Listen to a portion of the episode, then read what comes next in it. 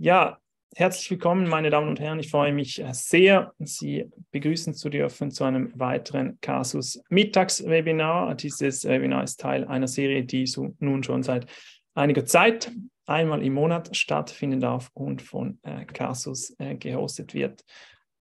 Diesen Monat speziell, das ist das zweite, äh, weil wir schon eines hatten Anfang Monats, aber ähm, nichtsdestotrotz, wir werden da noch ein weiteres machen vor Weihnachten und Darauf freue ich mich bereits. Casus Casus ist das Schweizer Legal Tech Startup, das der Rechtsabteilung hilft und dem Business hilft, äh, den Vertragserstellungsprozess im Unternehmen zu verbessern. Mein Name ist Florian Stuber und es freut mich sehr, heute hier zu sein, zusammen mit meinem Co-Host Leo Staub und unserem heutigen Gast Jörg von Manger König.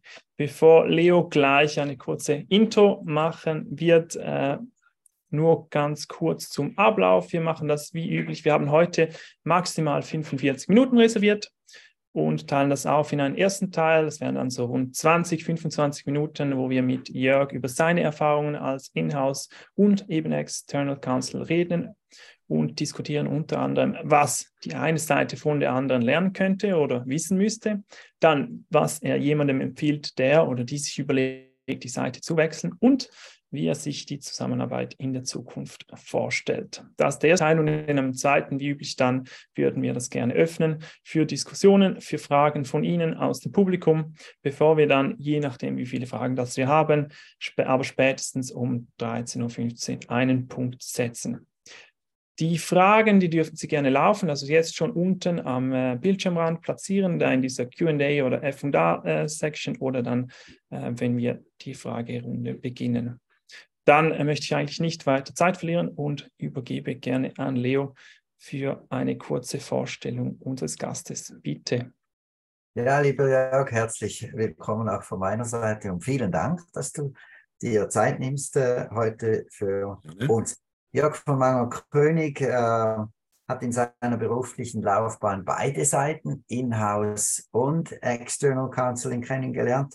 Er hat 30 Jahre Erfahrung in der Geschäftsleitung und im Management äh, in Unternehmen der Pharmaindustrie, der Biotechnologie, der Medizinaltechnik als General Counsel beziehungsweise Leiter Regulatory Affairs. Unter anderem war er bei Roche, Roche Vitamins, Berner Biotech und äh, zuletzt als Executive Vice President Legal and Compliance, Group General Counsel und Verwaltungsratssekretär, riesen lange Bezeichnung bei äh, Noble Biocare.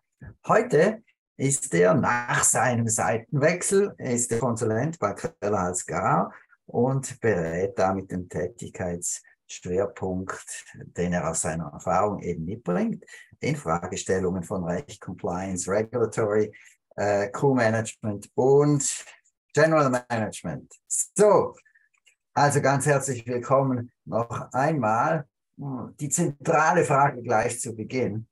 Äh, was war deine Motivation, Jörg, damals in-house zu gehen? Ja, guten Tag auch von mir und herzlichen Dank für die Einführung, Leo. Ähm, die Motivation war damals, äh, dass ich, äh, als ich ein Paper schreiben wollte über Pharmaceutical Liability, zum ersten Mal nach Basel kam damals zur Ziba Geigi, als es die noch gab, als eigenständiges Unternehmen.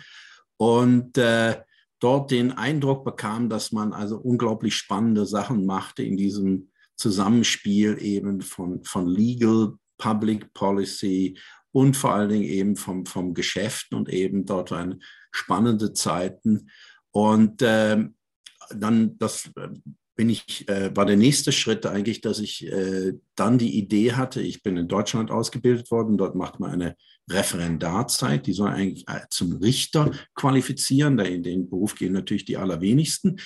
Und äh, da konnte man eine Wahlstage machen. Und ich habe dann die Ideen über internationale Kanzleien New York oder so beiseite geschoben. Ich wollte nach Basel, bin nach Basel gegangen, war dort ein halbes Jahr und das war die Zeit, als man sich so in der Pharmaindustrie öffnete, unheimlich spannende Projekte hatte.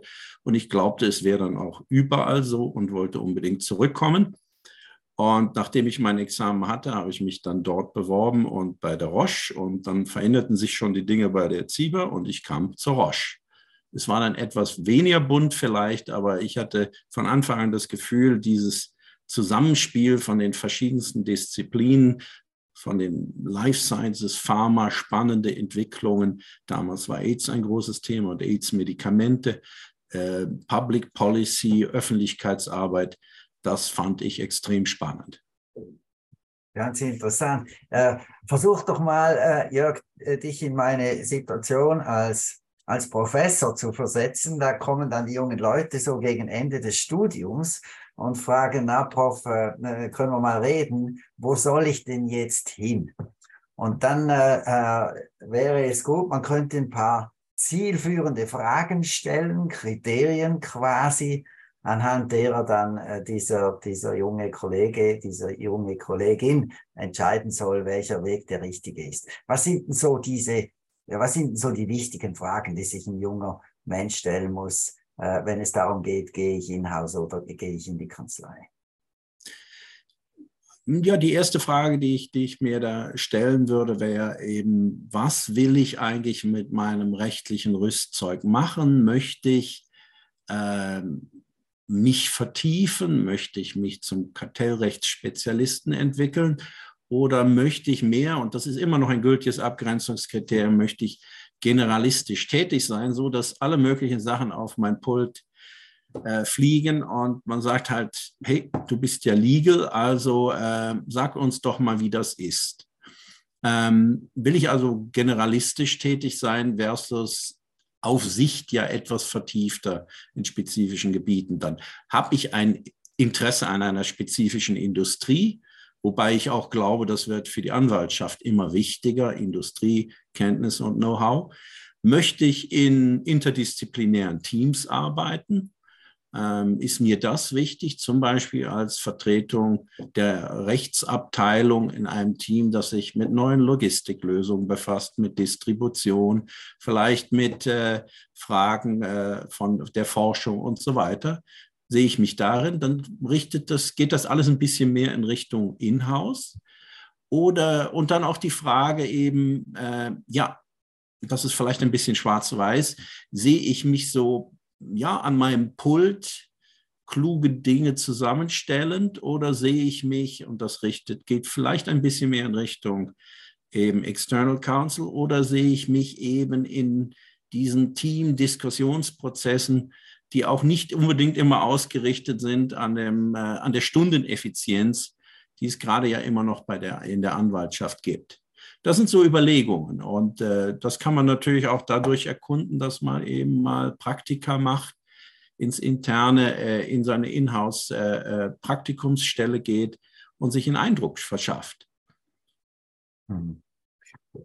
Jörg, du hast ja nun, nun sehr lange Jahrzehnte in-house gearbeitet, hast da eine sehr beeindruckende Karriere äh, hingelegt und, und bis dann in die Kanzlei gegangen. Das ist ja eigentlich nicht so der Standardweg. Der, der ist ja eigentlich umgekehrt. Also wir haben äh, viele junge Kolleginnen und Kollegen, die, die verdienen sich ihre Sporen ab in der Kanzlei. Ähm, und mhm. bevor es dann irgendwann ernst gilt und sich die Partnerfrage stellt, oder wenn klar wird, ich werde nicht Partner, dann wechseln die äh, in-house. Bei dir war es genau umgekehrt. Ähm, was ist, äh, wie, wie, ging denn das? War das so einfach, wie man das sich vielleicht vorstellt? Da kommt jemand mit so viel Erfahrung und findet gleich einen Platz in der Kanzlei oder, oder gab es da, gab's da Hindernisse zu bewältigen? da gab es eigentlich, eigentlich äh, wenig äh, Hindernisse. Jetzt bin ich auch in einer Phase des Lebens, wo ich mich äh, unter Karriere, wenn man überhaupt noch von Karriere sprechen will, die, wo man sich reorientiert, wo man äh, spannende Sachen machen will. Ich habe jetzt lange in-house gearbeitet, habe zwei äh, MA-Transaktionen mitgemacht, wo, wo man eben sich verkauft hat als Unternehmen, was nicht immer auch nur eine tolle Erfahrung ist. Bin auch zuletzt dann in dem äh, neuesten Unternehmen nochmal eben, äh, als Nobel Biocare übernommen wurde, dann noch aufgestiegen innerhalb dieser Plattform im Bereich Regulatory and Quality mit einer riesen Managementaufgabe. Und irgendwann dann sagt man, jetzt ist ein Wechsel. Die Kellerhals Anwaltskanzlei in diesem Falle kannte ich, mit denen habe ich schon in verschiedenen Firmen zusammengearbeitet, so kannte ich die Strukturen, ich kannte verschiedene Partner, ich habe mit vielen sehr vertrauensvoll schon äh, vorher gearbeitet in größeren Projekten. Und insofern war der Wechsel einfach. Ich bin auch eben in einer Council-Rolle und jetzt nicht in der klassischen Rolle, wo man eben aufsteigt zum, die verschiedenen Partnerstufen. Ich glaube aber, dass der, der Wechsel ja in verschiedenen Bereichen heutzutage durchaus in die Richtung Inhouse möglich ist, wie du schon gesagt hast, auch für Senior Partners, gerade Unternehmen suchen Senior Partners. In die andere Richtung ist eben die entscheidende Frage, kann man mit der etwas anderen Taktung arbeiten? Denn ich kann jetzt wirklich sagen, in Industrieunternehmen, manchmal sitzen eben die Teams stundenlang, unabhängig davon, ob man den, den Satz voll, Team heißt toll, ein anderer macht es, aber sagen wir, die, die unmittelbare Effizienz wird anders gemessen als in der Anwaltschaft, wo natürlich am Ende ein, ein, äh, ein Klient gebildet wird.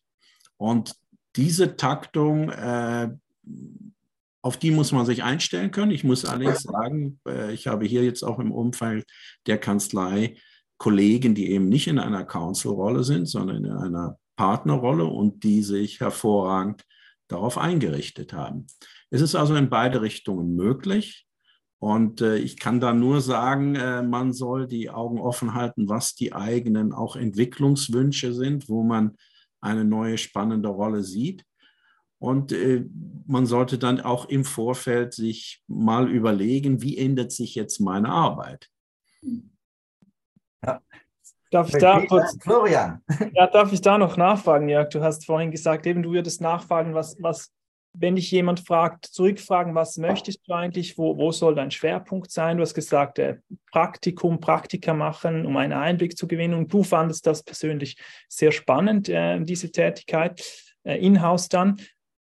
Waren, was hast du dir vielleicht auch für Überlegungen gemacht? Weißt du, äh, auf das werde ich verzichten oder das ist so quasi, da hat ich Opportunitätskosten, falls du das gemacht hast in diesem Zeitpunkt. Ja, das habe ich, das habe ich nicht, aber ich würde es natürlich empfehlen. Heute ist ist schon, äh, es ist mehr Information verfügbar. Es gibt andere Netzwerke. Es gibt eben auch mehr Informationsquellen. Ich war damals einfach begeistert von diesem spannenden internationalen Groove aus meiner großen Uni und dann Referendarausbildung äh, kommend und, und musste dann lernen, eben wie es sich in einem großen Unternehmen verhält. Damals waren natürlich auch noch andere Zeiten. Auch dort, äh, sagen wir, wurde etwas weniger eng mit den, mit den Budgets gehandelt. Äh, ich würde sagen, heute sollte man versuchen, sich diese Fragen zu stellen. Die Frage ist eben nur, kann ich das allein oder sollte ich eben nicht externe Kontakte suchen, bekannte Netzwerke, äh, wo, ich, wo ich auch Gespräche führe und mir versuche, ein Bild zu machen, weil ich diese ganzen entscheidenden Fragen gleich als Newcomer, als Youngster, kann ich mir so gut nicht alleine stellen. Also sie sollte eben möglichst viele Kontakte äh, checken und das Praktikum ist eben ein Realitätscheck.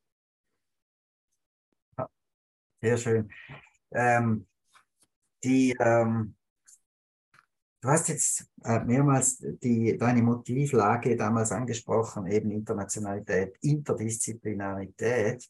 Wenn wir wenn wir mit Kolleginnen und Kollegen aus, aus Rechtsabteilungen reden, die den Weg gegangen sind von der Kanzlei in die, in die Rechtsabteilung, also umgekehrt, dann hören wir auch viel ähm, äh, Work-Life-Balance ist, äh, ist, äh, ist ein interessantes Motiv. Oder Leute, die sagen, ja, in Rechtsabteilungen sind auch in Seniorenpositionen sind beispielsweise Teilzeitmodelle möglich. Und dazu gibt es jetzt eben gerade eine, eine, eine Frage aus dem Kreis der Zuhörer, Florian. Äh, äh, würdest du das mal anschauen mit Jörg?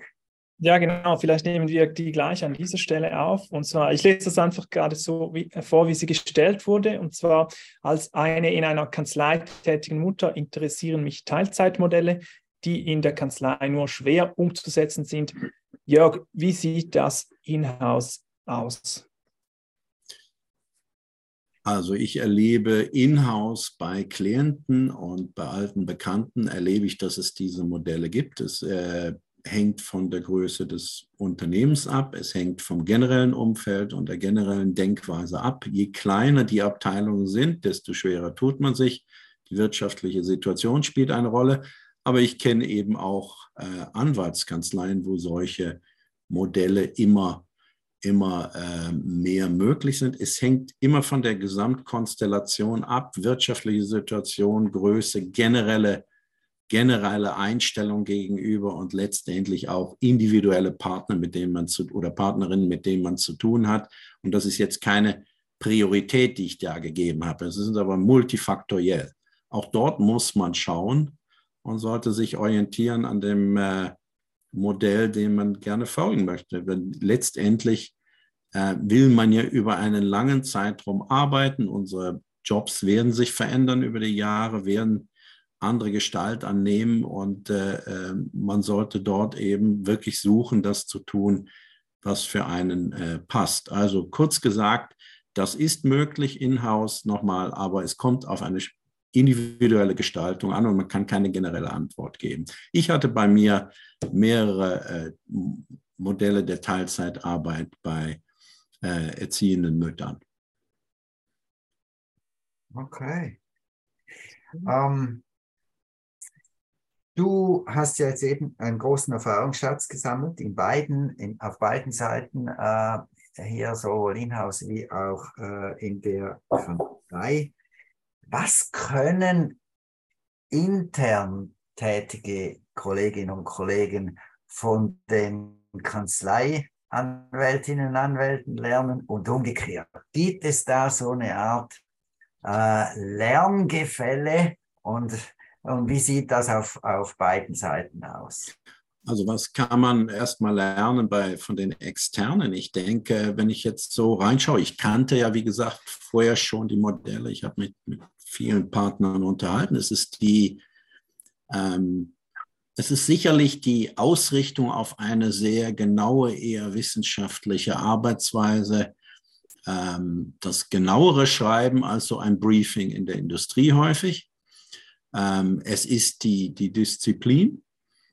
Es ist natürlich dann auch eben die Vertiefung in Materien, die eher seltener ist bei den Inhouse Councils. Ich hatte jetzt von Anfang an durch meine Doppelrollen äh, sehr viel im Bereich so eben regulatorisches in der Life Science Industrie und, und Qualitätsmanagement ähm, als Ergänzung. Aber insgesamt ist man ja eben, wie gesagt, Generalist, erledigt alles Mögliche und man hat zu tun mit Leuten, die eben jetzt, sagen wir, mit einer, einer großen Präzision arbeiten und eine vertiefte Expertise haben. Das kann man lernen, das muss man erstmal schätzen und verstehen und man muss es richtig einsehen. Und umgekehrt kann, glaube ich, der äh, External Council ähm, lernen, dass man eben Industriekenntnis aufbaut über die Jahre im speziellen Bereich, in dem man ist. Da, man sollte das nicht zu gering schätzen, die Generalistentätigkeit. Da mhm. kommt es häufig auch auf das äh, Judiz an. Ich erinnere mich an eine Diskussion mit einigen Senior-Partnern einer großen Kanzlei in Deutschland. Da ging es um einen bekannten Anwalt hier aus der Schweiz und ich sagte, äh, ja, das ist ja nicht sein Gebiet. Und die sagten, ja, aber der hat Judiz.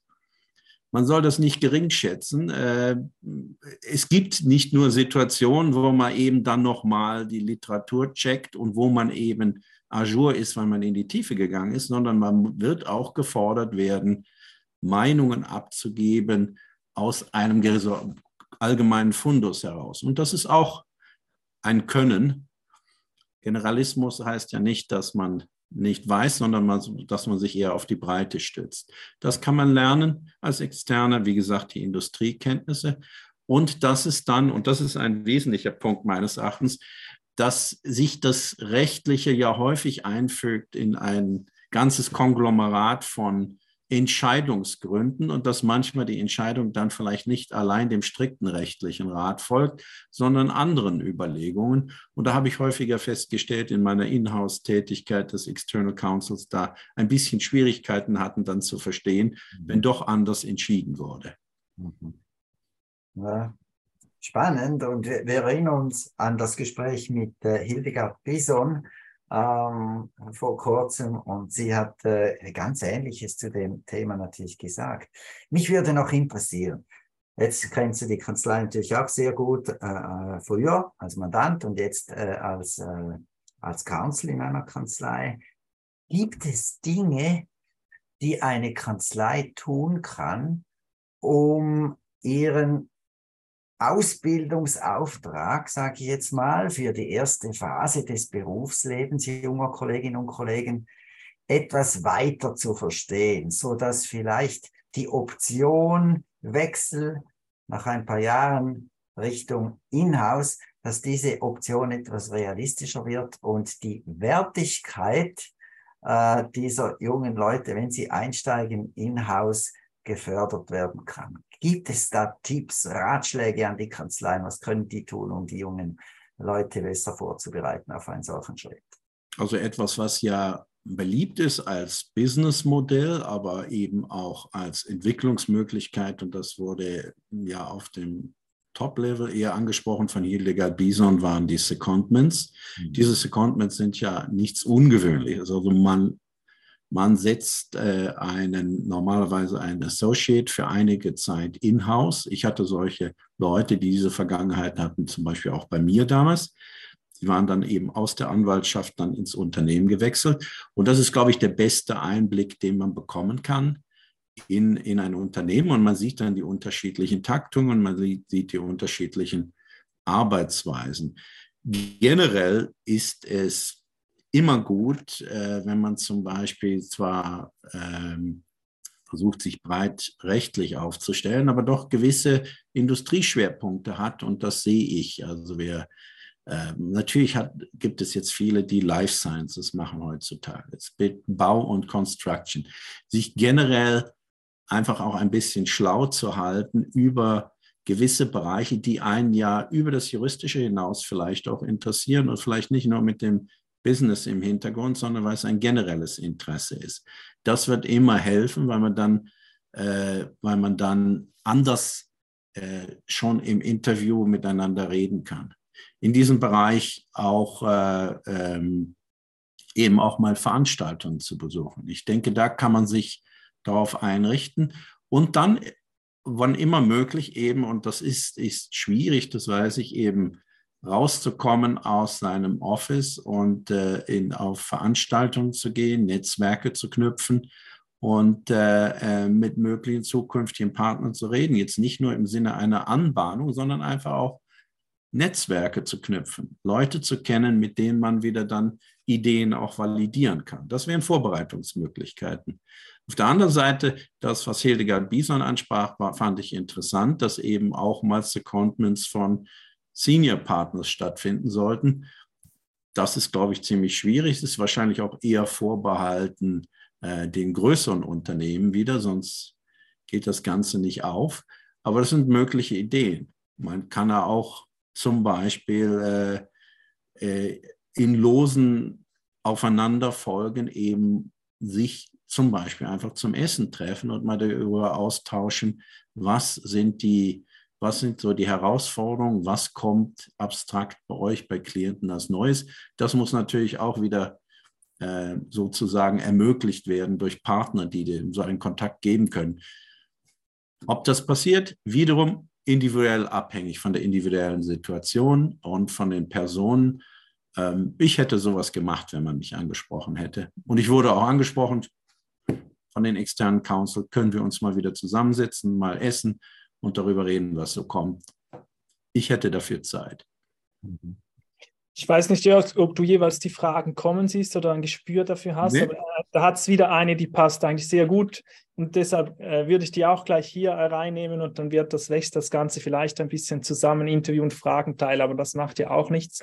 Mhm. Und äh, diese ist nämlich wie folgt: Wie viel Industrie-Know-how sollte ich denn mitbringen, wenn ich mich in-house bei Unternehmen bewerben will? Entschuldigung, also du hast vorhin so gesagt, eben man soll sich informieren, äh, an ein Event vielleicht gehen, sich mit den Leuten austauschen. Ähm, aber wie würdest du das beurteilen? Muss ich quasi ein Mindestding äh, an Wissen mitbringen oder wie siehst du das? Also über spezielle Unternehmen äh, ist es ja mal, sich einen Geschäftsbericht anzuschauen. Dort hat man eigentlich einen, einen guten Überblick. Und wenn es jetzt äh, darum geht, einen spezifischen Sektor anzuschauen und so Industrie-Know-how zu gewinnen, dann findet man auf dem Inter äh, Internet dermaßen viele Industriestudien zu so vielen Bereichen. Ich bin am meisten natürlich vertraut mit der Life Sciences Industrie, also Pharma, Chemie, Biotech, Food, äh, MedTech. Und da gibt es Industriestudien, da gibt es von den Big Four Übersichten, die kann man lesen und da kann man in überschaubarer Zeit zu einem besseren Fragestellerin, besseren Fragesteller werden und zu einem natürlich nicht kompetenten äh, Gesprächspartnerin. Äh, aber man kann immerhin ein, ein Gespräch führen und ein paar Fragen stellen und ein paar wissen lassen, dass man sich damit auseinandergesetzt hat. Das ist ja dasselbe auch wie für ein Jobinterview. Wenn man ein, ein gewisses Interesse hat an einem Bereich, kann man das ja über einige Zeit aufbauen, ohne dass man da jetzt verzweifelt dran arbeitet innerhalb einer Woche, sondern hier und da mal was lesen. Mhm. Interessant. Darf ich noch eine Anschlussfrage stellen, die mich, die mich wirklich äh, äh, umtreibt, schon seit Jahren? Ähm, es gibt da so eine Art Tabuthema in diesem äh, Zusammenhang. Und das, das ist, ähm, wie stehst du dazu, dass ähm, Juristinnen, Juristen, die intern in-house arbeiten, die Ambition entwickeln, ins Business zu wechseln? Kannst du dazu was sagen? Die Frage ist ja, woher das Tabuthema käme. Ist es sind die, ist es das äh, eben die Leitung der Abteilung äh, äh die guten Leute nicht verlieren will, dann machen sie auch in diesem Bereich nach den gängigen Modellen für Personalführung ihren Job nicht richtig, denn sie sollen ja Leute entwickeln, sie sollen ihnen Modelle aufzeigen und das ist ja vielleicht nicht nur der äh, vertikale Aufstieg innerhalb der Abteilung, sondern es gibt ja eben andere Möglichkeiten. Ich habe immer diese Möglichkeiten in den so mittelgroßen Unternehmen gerade, wo ich war, habe ich diese Möglichkeiten aufgezeigt und, und sehr gute Juristen, die man also wirklich auch als Partner in großen Kanzleien sehen konnte, fanden das sehr spannend.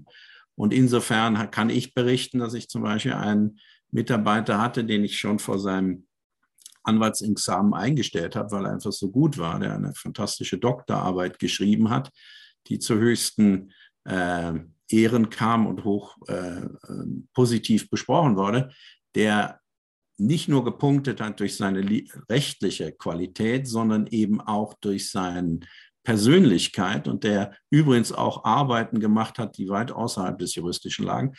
Der ist dann mal gewechselt, hat erst eine Weltreise gemacht in jungen Jahren, was ich spannend fand. Er machte eine Weltreise in dem Alter, wo ich anfing zu arbeiten, hinaus machte ja schon die Weltreise ein Jahr lang und ging dann in ein ganz anderes Unternehmen, äh, wurde dort Head of Legal und ein paar Jahre später ist er jetzt der CEO der Holding dieses Unternehmens. Also eine Tätigkeit, er hat zwar keine direkte operative Tätigkeit, aber er ist der CEO der Holding dieses in der Schweiz sehr bekannten Unternehmens mit verschiedenen Unternehmensbereichen. Also es geht.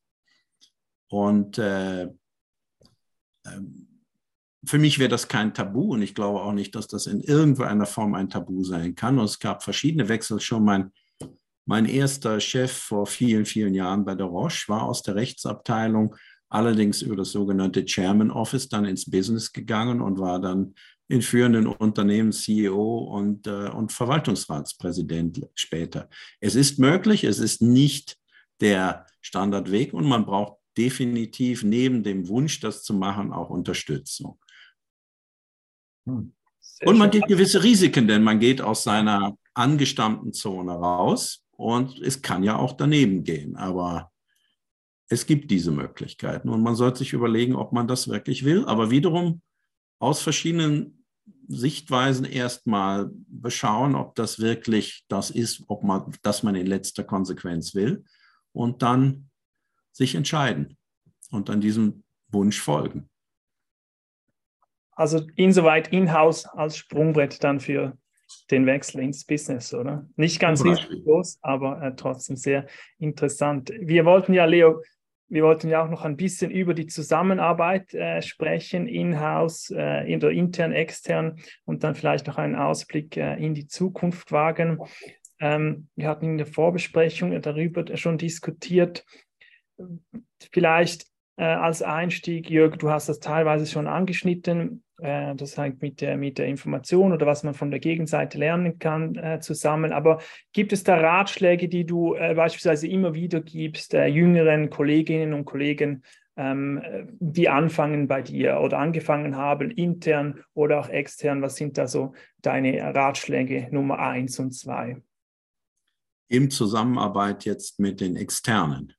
Genau, von der einen Seite für die andere oder umgekehrt. Oder vielleicht also, sind wir genau die gleichen. Fangen wir mal mit den Externen an. Ähm, die Externen können eigentlich nur so gut arbeiten, eigentlich wie ihr Brief ist. Und äh, wenn ich jetzt irgendwie einen Dreizeiler hinschicke, was ich gerne hier an vertiefter rechtlicher Klärung hätte, ist das ja nicht besonders gut.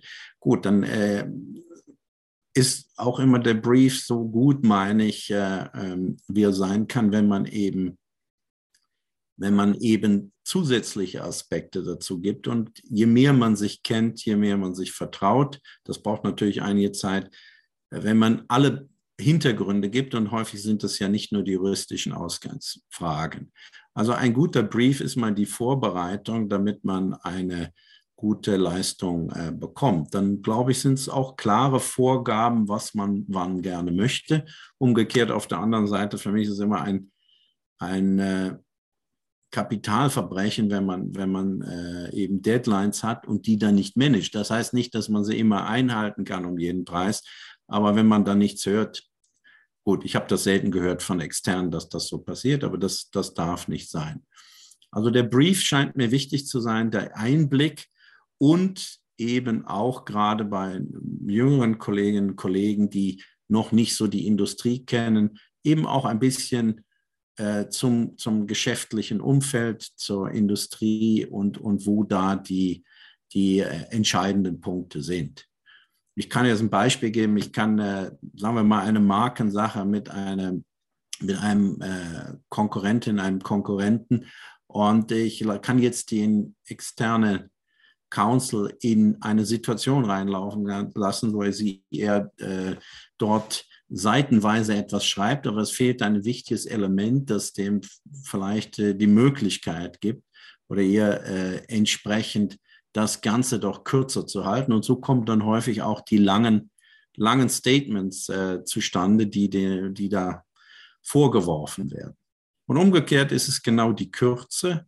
Das wäre einer meiner ersten Punkte, Kürze und Prägnanz. Ich sehe aber immer mehr, dass in E-Mails erledigt wird und nicht mehr in langen, äh, langen Statements.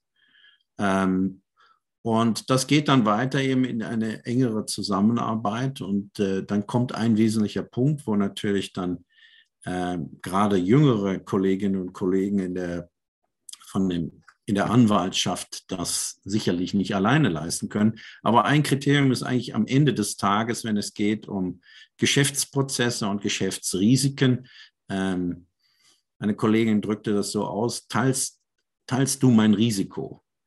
Also kriege ich einfach drei Optionen und jetzt mach mal und hier endet meine, meine Tätigkeit oder gebe ich klare Handlungsempfehlungen mit Risikoeinschätzungen und äh, denke ich nicht nur daran, dass ich meine, äh, meine Versicherung hier nicht äh, äh bemühen möchte. Denn der entscheidende Punkt ist ja eben, in äh, der Entwicklung einer Zusammenarbeit und das braucht eine gewisse Seniorität natürlich und Erfahrung und den entsprechenden Mut, der auf einer richtigen Einschätzung beruht, dass man eben zusammen Lösungen sucht, gerade in kritischen Fällen. Mhm. Darf ich dich hier noch äh, äh, in dem Zusammenhang um eine persönliche Einschätzung bitten? Wir sind ja heute oft in Pitch-Situationen. Also große mhm. Mandate werden im Pitch vergeben ähm, und, ähm, und man hat natürlich seitens der Rechtsabteilung äh, gewisse Erwartungen äh, an, diesen, an diesen Pitch. was, wie soll die Kanzlei sich eben hier vorstellen? Und dann gibt es jetzt, du, du, du, du schaust jetzt hinter die Kulissen eines, einer Anwaltskanzlei, einer großen Schweizer Anwaltskanzlei mit einer bedeutenden Rolle im Wirtschaftsrecht. Ähm, die Überlegungen, die sich die Kanzlei anstellt über die Erwartungen der Rechtsabteilung, sind die realistisch? Oder gibt es auch da Ratschläge an Kanzleien? Wie sollten sie sich verhalten, damit ein möglichst guter Match mit den Erwartungen der Rechtsabteilung entsteht? Gut, die, die Erwartungen der Rechtsabteilung werden auch gerade wieder differieren, je nachdem, wie groß man ist. Ähm, in vielen Diskussionen steht so irgendwie, stehen die Kosten im Mittelpunkt. Ich glaube, es kommt auf andere Dinge an. Ich habe irgendwas Sorry. Ich glaube, dass entscheidend ist, dass man, wenn es jetzt wirklich zu einem Pitch kommt, dass man äh, das gesammelte Potenzial der Kanzlei in dem Bereich zeigen kann, dass man das spezifische Know-how zeigt, wie auch die begleitenden Bereiche, sagen wir mal jetzt hier im Bereich äh, Life Sciences, die Industrieerfahrung, die Transaktionserfahrung, die weitere Fallerfahrung, da aber auch eben angrenzende Bereiche, dass man eben das Team zeigt, dass man das Ganze eher kurz und bündig zeigt und dass das der erste Einstieg ist dann für ein, äh, für ein vertieftes Gespräch hoffentlich, wo man dann eben die persönliche Seite abdecken kann, der letztendlich spielt die eine wesentliche Rolle. in dem Bereich eben, was für mich immer wichtig war, bekomme ich den Eindruck, und das basiert auch eben auf Erfahrung, bekomme ich den Eindruck, dass die externe Seite ein Facilitator ist oder mir zusätzliche Probleme machte. Ich hatte zwei, ein, zwei Transaktionen, wo die, das Temperament meines externen Counsels ein Problem wurde. Und das war in Bereichen der Welt, wo man vielleicht auch etwas mehr Temperament zeigt, aber wurde so, ging so weit, dass es eine Belastung wurde. Der meinte alles gut, der Mann, aber und wollte meine vermeintlichen Interessen wahrnehmen, aber schaffte dann Probleme. Also ich gucke mir kurz gesagt sehr genau inzwischen die Charaktere an und glaub, schaue, ob die entsprechend auch ihren Charakter in den Vordergrund stellen können, wenn es sein muss, und wieder zurücknehmen können. Persönliche Seite ist wie bei allem sehr, sehr wichtig. Sehr schön. Vielen Dank. Wir hatten ja bereits äh, ein, zwei Fragen aus dem Publikum, aber trotzdem mit Blick auf die Zeit würde ich mhm. dann hier äh, das gerne noch öffnen für, für ein, zwei weitere Fragen, wenn das okay ist. Und ähm, zwar habe ich da eine in der Leitung oder in der Pipeline und ähm, die würde ich dann gerne nochmals äh, Jörg zuspielen. Mhm. Es ist, welche Tipps hast du jemandem, der jetzt in-house einsteigt, insbesondere für die ersten ähm, paar Monate. die wichtigen 100 Tage. Quasi, ja. Die wichtigen 100 Tage gibt es auch heute.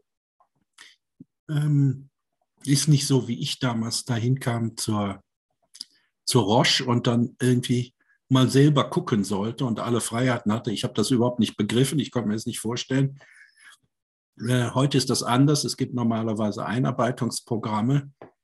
Wenn es keins gibt, würde ich in aller Höflichkeit eines erbitten, dass ich dann möglichst auch Ihnen abnehme oder äh, ich würde zumindest fragen, was sind die wichtigen, äh, wichtigen Player, mit denen ich äh, sprechen muss.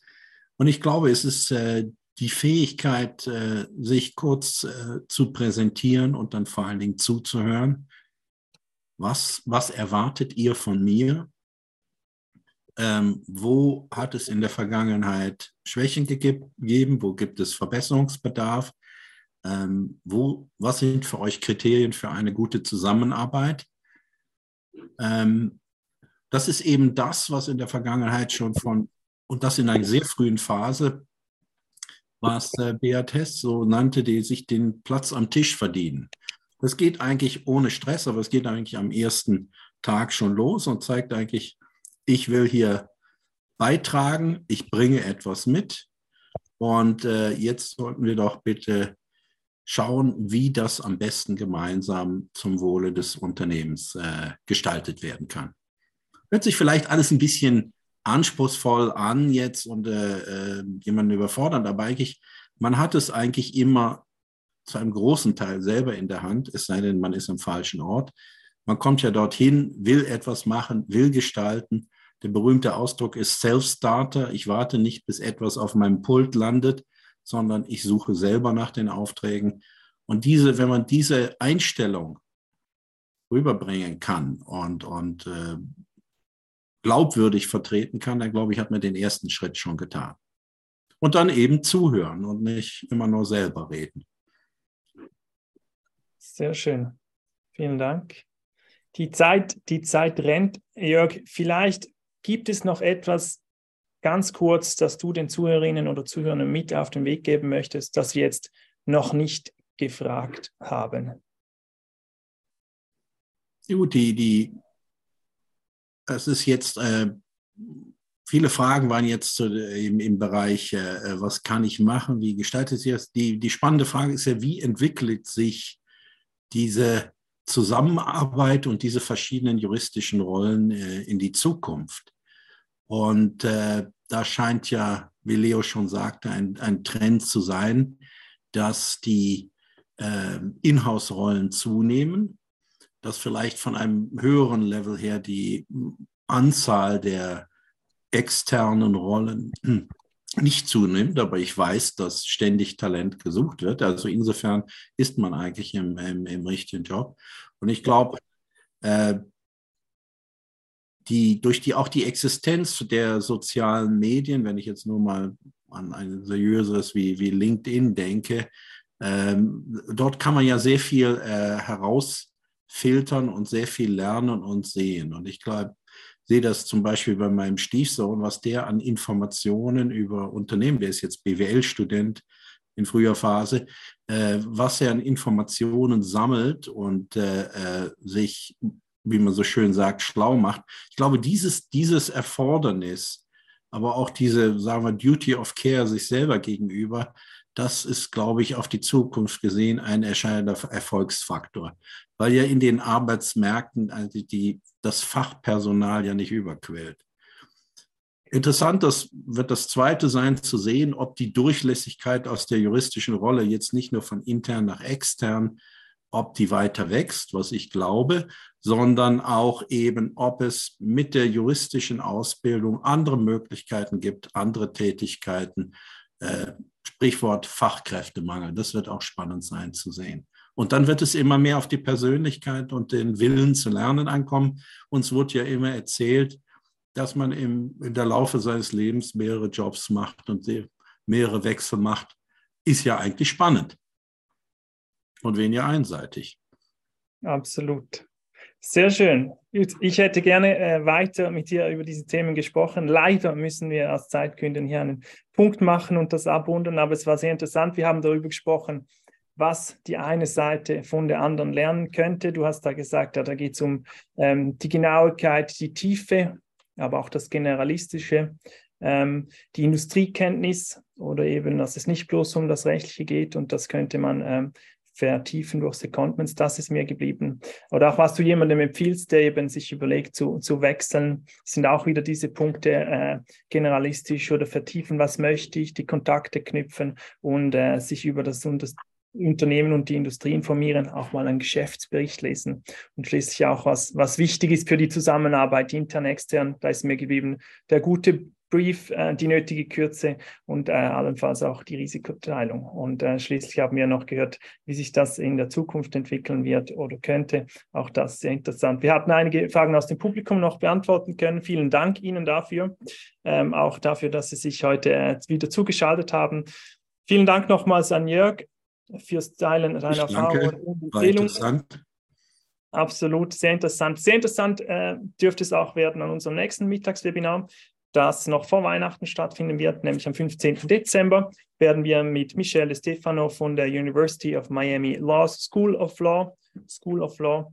Ähm, werden wir Sie begrüßen dürfen und mit dir über the future of the legal profession sprechen. Sie ist eine der Pioniere in diesem Feld. Und das wird dann A natürlich in Englisch sein und B aber auch sicherlich sehr spannend werden. Reservieren Sie sich also gerne diesen 15. Dezember und folgen Sie Casus auf LinkedIn. Wir halten Sie gerne auf dem Laufenden. Die Aufzeichnung werden wir gerne zur Verfügung stellen. Falls Sie Fragen oder sonstiges haben, nehmen wir das gerne auf. Ansonsten nochmals danke an Leo, an Jörg und Ihnen fürs Zuschalten. Ich wünsche Ihnen ganz einen schönen Tag. Bis zum nächsten Mal. Okay.